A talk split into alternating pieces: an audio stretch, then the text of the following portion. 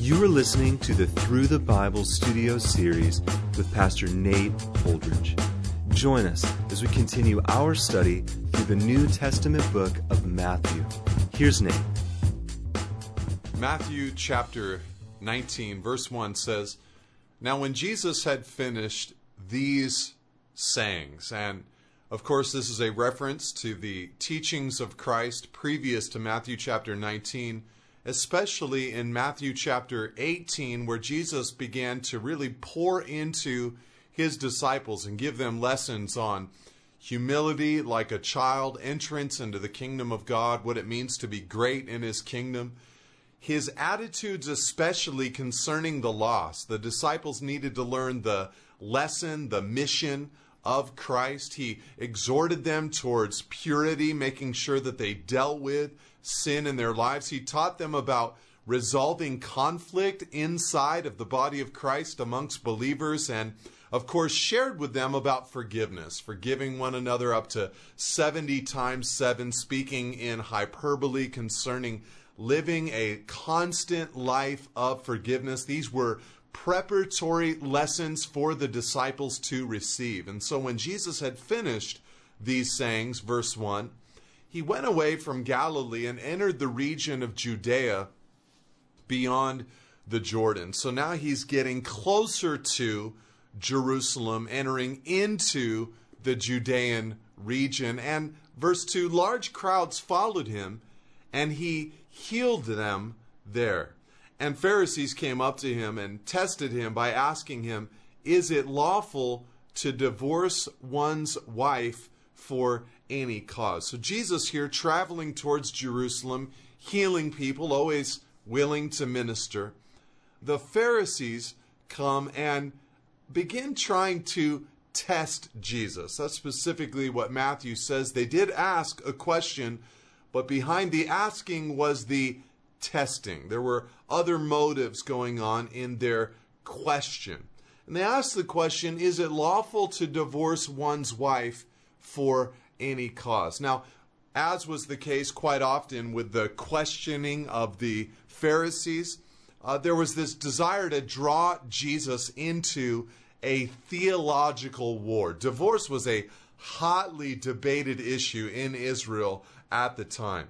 And uh, there are always those who do desire to bring us into theological disputes. Paul said 1 Timothy chapter 1 verse 4 there are those who cause disputes rather than godly edification. 2 Timothy 3, verse 7 those who are always learning and never able to come to the knowledge of the truth. They're just argumentative people, often argumentative men, I've found, who just want to argue more than they want to be edified. And they were trying to draw Jesus into this debate that had taken over Israel on the lawfulness of divorcing one's wife. And notice how they ask it is it lawful to divorce one's wife for any cause? That's what the debate had grown around. Are, are we free to divorce our wives for any cause? And you, you notice the bent upon their question. They're not asking if a woman is about, allowed to divorce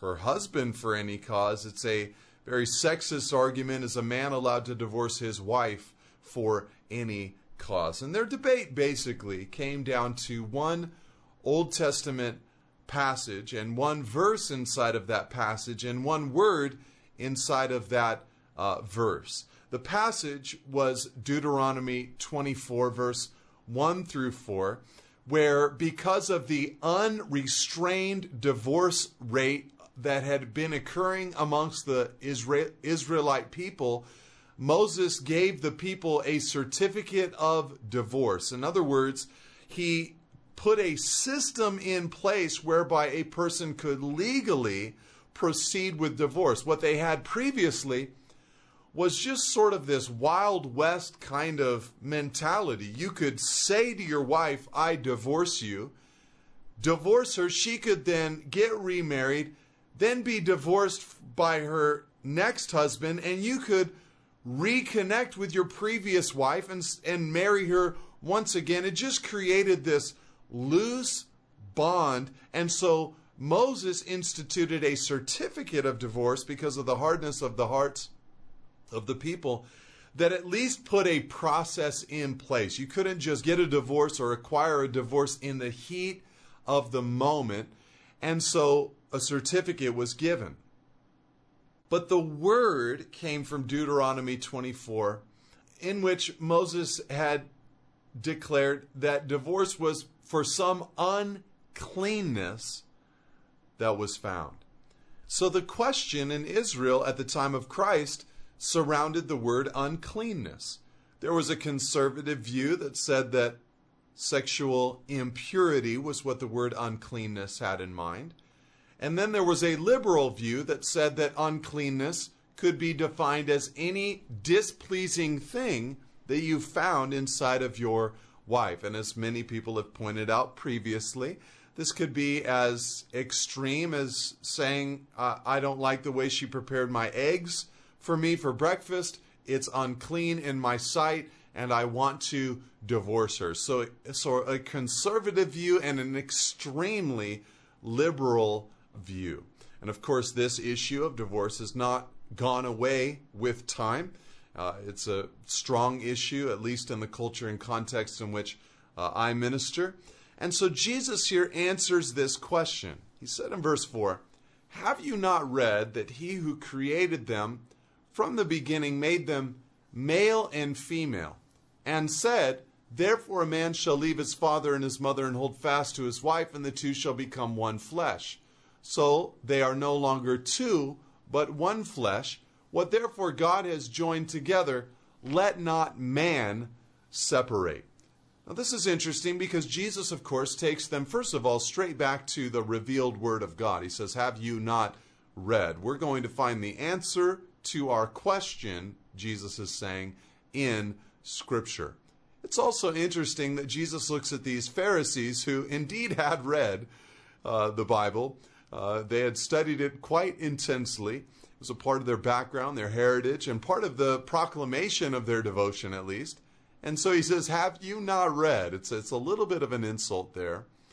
But he says, Have you not read that he who created them from the beginning? Jesus goes back to the beginning of time. And in, in other words, in order to understand Deuteronomy 24 in its proper context, you have to understand Genesis 1, where God created them male and female, and Genesis 2, where he says, A man shall leave his father and mother and hold fast to his wife, and the two shall become one flesh. You have to understand these realities in order to understand God's truest intention and truest heart concerning marriage. You see, they were looking at a passage in Deuteronomy 24 that had basically had to take into account the fallen nature of mankind. Jesus goes all the way back to the beginning and says, Listen, this is God's original intention. The original heart of God is not that this would be a mere social contract for people to enter into, destroyed by paperwork, but that it would be something where two become one flesh. That's why Jesus said they are no longer two but one flesh. What therefore God has joined together, let not verse 6, let not man separate. And I think we need to think upon this particular uh, reality. Jesus is going far beyond, by the way, simply agreeing with those who were interpreting the word uncleanness in a conservative sense. It is true that in Matthew chapter 5, Jesus declares that divorce is possible and can be, in fact, biblical as a result of sexual sin, sexual immorality, fornication, adultery.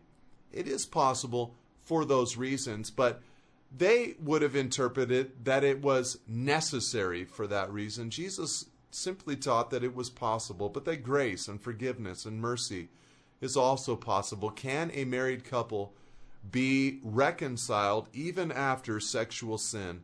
The New Testament Christian answer to that question is a resounding absolutely. And so, here, however, we should pause for a moment and consider the reality of Jesus. He says, "Listen, this is the heart of God that when there are two who be, who come together, they are no longer one, uh, no longer two, but are now one flesh. And what God has joined together, let not man separate." And the body of Christ, the church, would do well to consider and to have a deep belief in the permanence of marriage. Now, I reject the idea that there have been popular statistics that have been quoted trying to demonstrate that the divorce rate inside the church is the same outside of the church. But I think once you begin to ask a few more questions, studies have shown that once you ask other questions that basically help you figure out if you're dealing with a nominal Christian, uh, a cult church attender, uh, just a religious person, or a real true believer. The reality then is that the numbers are skewed in favor of real true believers. You know, that in general, we have uh, much healthier marriages, marriages that last much longer than they do in the secular or even the religious world. Uh, that evangelical true believers, you know, really have uh, wonderful statistics when it comes to how our marriages are doing. That said, it would be good for us to believe in the permanence of that marriage covenant. It's not a contract that you sign, you know, a if you scratch my back, I'll scratch your back kind of agreement. It's a covenant that two people are making with one another. And a covenant, it's really uh, irregardless of how the other person behaves.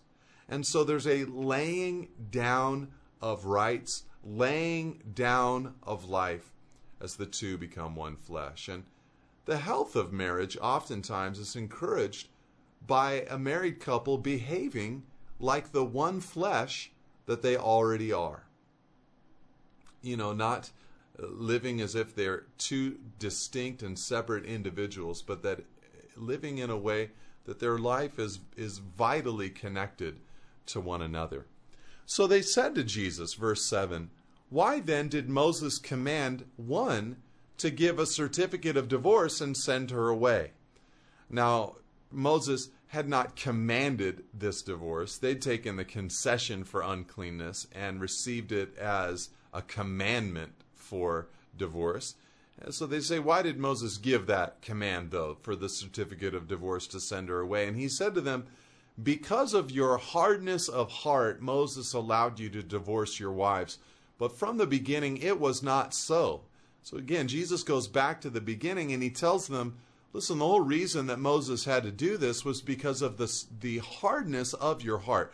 Marriage success is connected to the softness of heart that a couple brings inside inside of that marriage. A soft, pliable, open heartedness toward one another. And I find that oftentimes it is the man who has a hard time having a soft heart with his wife, being tender, being open.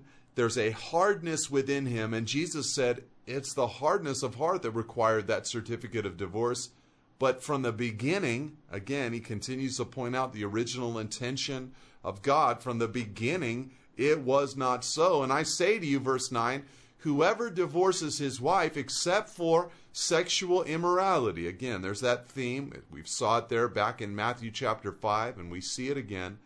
Except for sexual immorality and marries another, commits adultery. So, sexual immorality allows the possibility of divorce to take place, but it is not an uncleanness that is commanded uh, in Scripture. Divorce additionally takes place in the New Testament economy uh, through abandonment, uh, 1 Corinthians 7, verse 12 to uh, 16.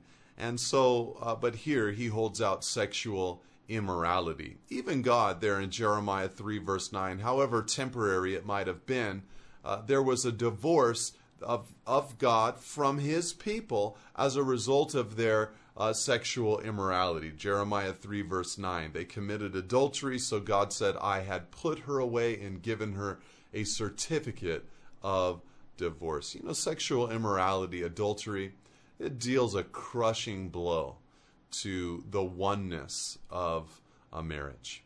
Now, the disciples respond to this whole thing by saying to Jesus, If such is the case, verse 10, of a man with his wife, it is better not to marry. They, they, saw that this was a major covenant that Jesus was holding out. It was shocking to them. But he said to them, Not everyone can receive this saying, but only those to whom it is given. For there are eunuchs who have been so from birth, and there are eunuchs who have been made eunuchs by men, and there are eunuchs who have made themselves eunuchs for the sake of the kingdom of heaven. Let the one who is able to receive this receive it. Now, Jesus says an interesting thing in response to uh, the disciples. You know, they're kind of overwhelmed, saying, Man, this is a a serious thing to be married then in, in Jesus' economy and in Jesus' view. And Jesus says, yeah, that's true. Not everyone's going to be able to receive this marital covenant and commitment. Uh, and by the way, guys, there are those who have been born as eunuchs. In other words, some kind of, uh, you know, deformity or something like that is, is uh, just, there's no desire for a woman inside of them. And, and then he says, you know, there are those who have been made eunuchs by men. And this would often be the case in royal courts. They would castrate men so that they would not uh, uh, be able to and would not desire uh, the women that they were there to protect. But then he says there's a third camp. There are those who have made themselves eunuchs for the sake of the kingdom of heaven. Again, nothing physical is happening here. There's no physical castration that's been involved but a decision for singleness for the sake of the kingdom. Paul the Apostle had chosen this kind of life. He expounds upon it at the beginning of 1 Corinthians chapter 7, even in one sense, tries to recruit others into that form of life. And when you consider Paul's ministry, you understand he could not have done the things that he did had he been a married man. Uh, he was able to go places and do dangerous things that would not have been wise for a married man to engage in. And he had to live a simple, streamlined, efficient, and in many ways impoverished kind of man. He could do anything for anyone at any time as a result of his singleness. He did not have that married family uh, obligation. Now, verse 13, it says, Then children were brought to him that he might lay his hands on them and pray.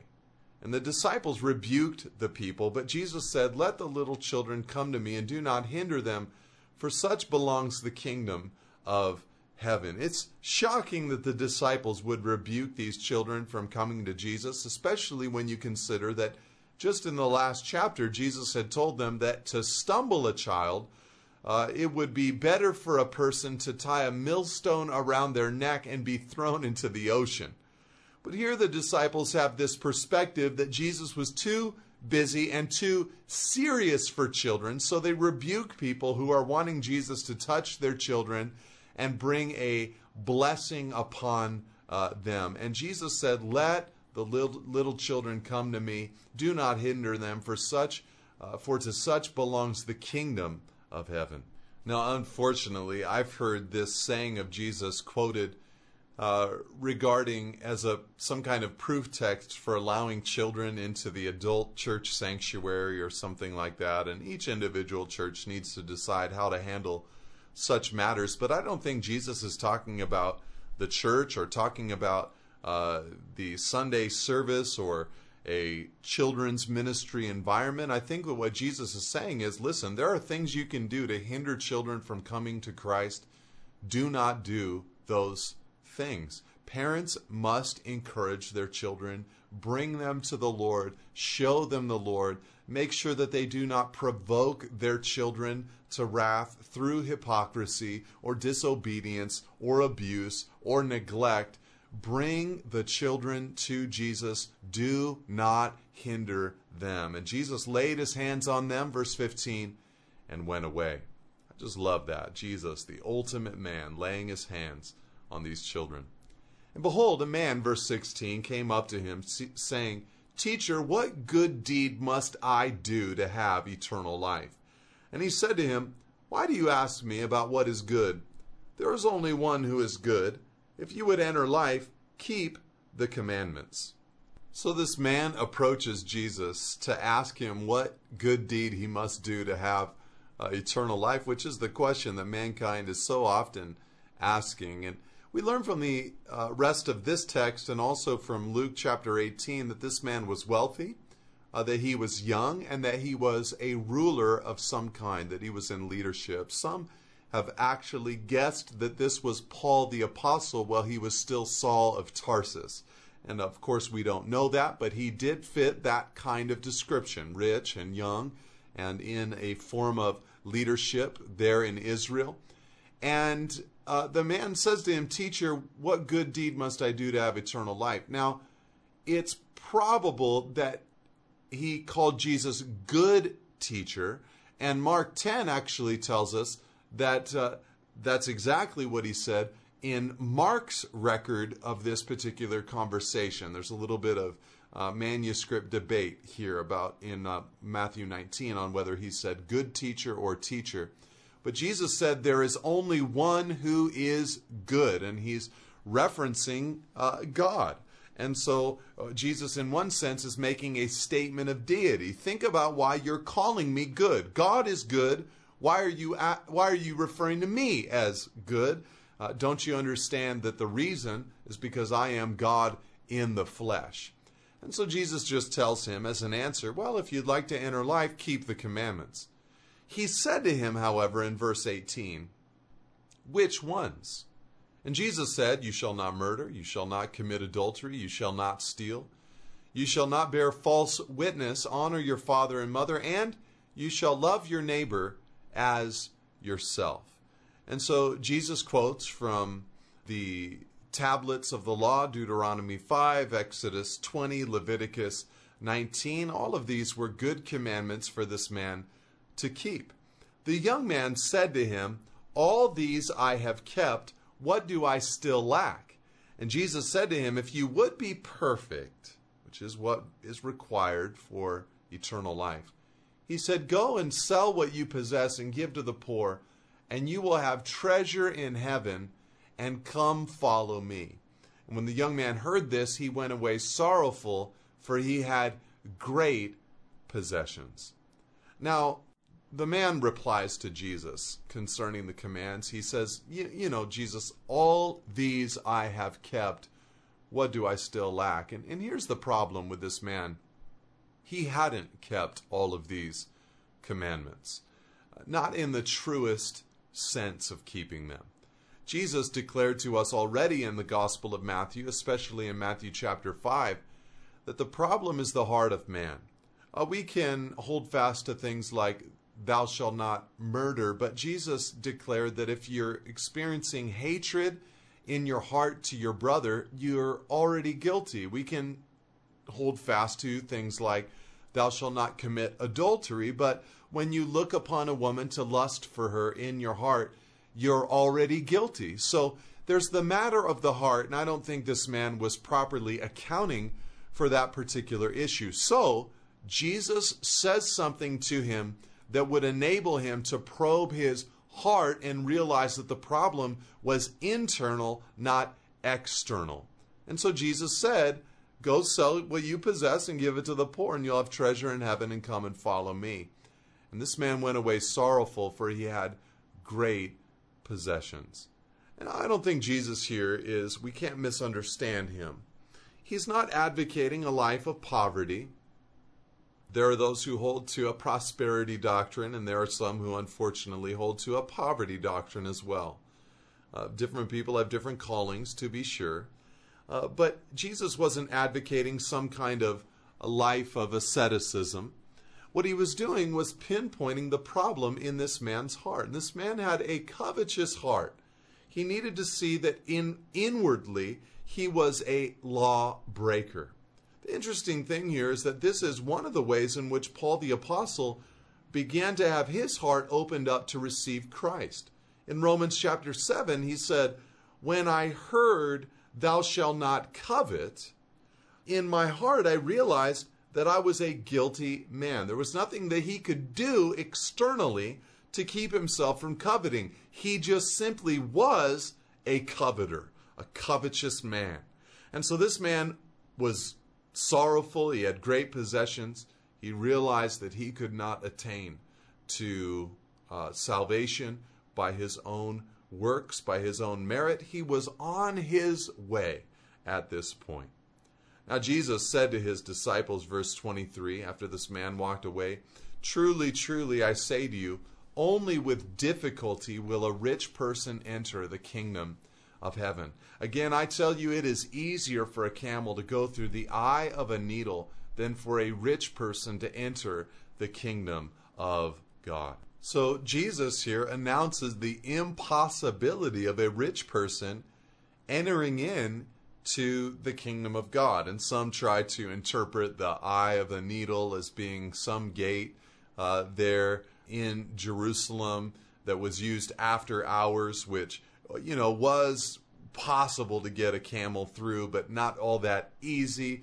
But when the disciples heard this, they were greatly astonished, verse 25, saying, Who then can be saved? And Jesus looked at them and said, with man, this is impossible, but with God, all things are possible. I don't think he was speaking about a gate that was possible because he said, with man, this is impossible, but with God, all things are possible. Now, this isn't something that's exclusive to the rich.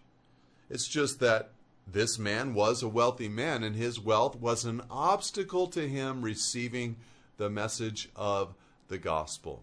But However, even though it was impossible with him, just like it's impossible with any of us, with God, all things are possible. And when he says that, it's important not to take that phrase in isolation as a vacuum, even though it is true.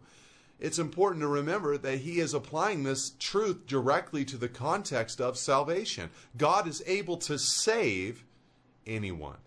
Then Peter, verse 27, said in reply, See, we have left everything and followed you. What then will we have? You know, hey, we've abandoned everything we've had to follow you, unlike this man. So what will we get? I love Peter's brutal honesty. He just says what's on his mind. And so Jesus said to them, Truly, I say to you, in the new world, when the Son of Man will sit on his glorious throne, you who have followed me will also sit on twelve thrones, judging the twelve tribes of Israel. And everyone who has left houses, or brothers, or sisters, or father, or mother, or children, or lands, for my name's sake will receive a hundredfold and will inherit eternal life. But many who are first will be last, and the last will be first. And I believe that here what Jesus is saying is a, is a twofold promise, which is very encouraging. Number one, directly to the disciples who would become the apostles he lets them know that they will receive honor in the future millennial physical earthly reign of Christ. It wasn't going to happen when they thought it would happen, but it would be even in our distant future. And so, or perhaps in the not so distant future, but the millennial reign of Christ, these men, through their devotion, would be will will be honored uh, during that time. But he goes on to say, everyone, everyone who's left father or brothers or sisters or mother or children or lands for my name's sake will receive a hundredfold and will inherit eternal life. This speaks of, you know, not just specific honor for the apostles, but a universal honor for all who will make these sacrifices to the Lord in this life. Listen, nothing that you lay down in this life, you won't regret any of it in the next life. We will rejoice for every sacrifice that we made, knowing that it was well worth it for the great glory of our King. God bless you, and amen. Thank you for listening. For additional resources and teachings, or to contact us, please visit us at nateholdridge.com.